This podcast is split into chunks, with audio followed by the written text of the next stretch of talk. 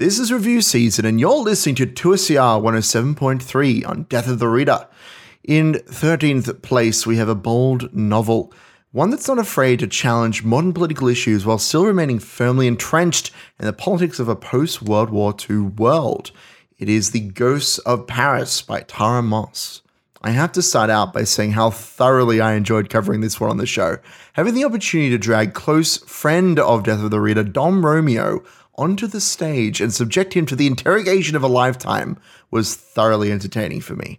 This novel being much closer to character drama with thriller elements and outright mystery only lended itself to the entertainment of covering it.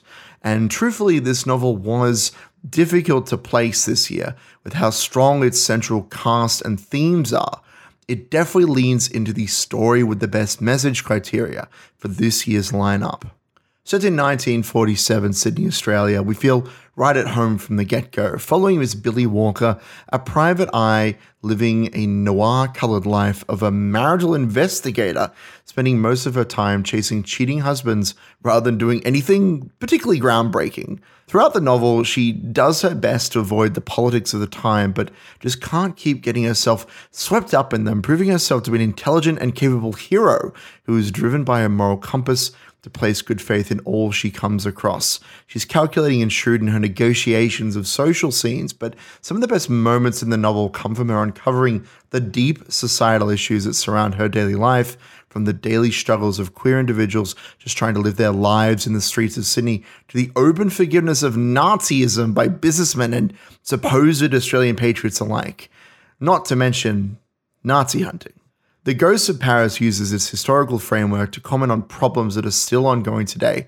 One of my particular favorite metaphors, which really connects us to Billie, is the use of titles. She's particularly affected by those she meets addressing her incorrectly, interchanging Ms. and Mrs. as they see fit without thinking or taking into account how she would like to be spoken to and addressed.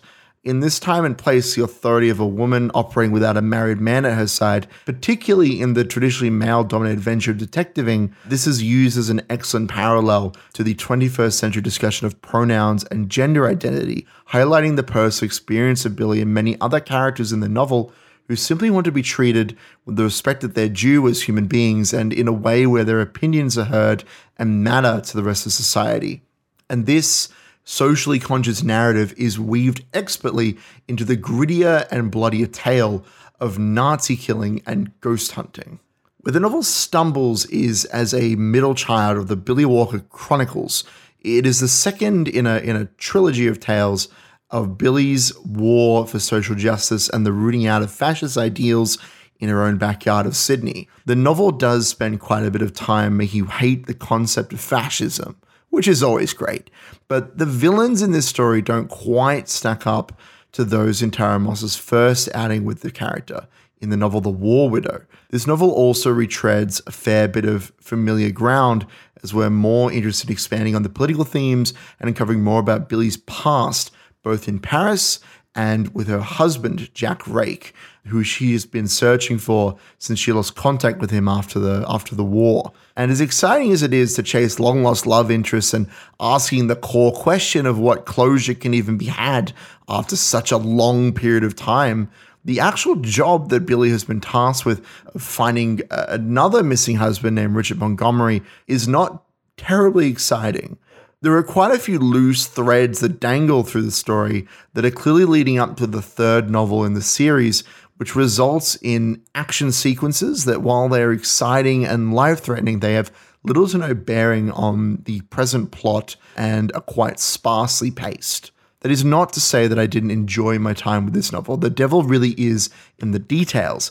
And outside of Billie's quest, she enjoys a will they won't they romance with her sidekick, Sam Baker, a good human bloke who is dedicated to learning as much about the business of husband hunting as he can while staying as close to Billie as is possible with the ghost of Jack Rake standing between them. While the duo are off trotting through London and Paris, we are also cutting back and forth between these adventures in Europe and what feels like a series of short stories, involving such highlights as a standoff between Billie's ancient aristocratic baroness mother and an alcoholic police chief, as well as the investigative abilities of Indigenous associate Shyla Davis, There are other such exciting small scale scenes peppered throughout the novel that really give the side characters time to shine while the protagonist is away in Europe. The Ghost of Paris is an exciting adventure of a novel with a haunting atmosphere to grab at the heart and turn it cold. The story really digs deep into the melancholy of a post war world and exposes the pain of those left behind. The action scenes leave something to be desired both in quantity and, in my opinion, in, in quality. So be prepared to spend a lot of time untangling character relationships, making your own decisions on the politics of the time. This is the true meat of the story. Unfortunately, it is also difficult to recommend as a, as a true murder mystery with twists and turns being telegraphed well in advance, and as such, there is no true game here to be pulled apart and, and scrutinized. I'd think of this one more as a palate cleanser in the show's library list of mind scratches. If you'd like to pick up a copy of Tara Moss's The Ghost of Paris, you can find it published by HarperCollins. This is Death of the Reader, your Murder Mystery World Tour on 2SER 107.3.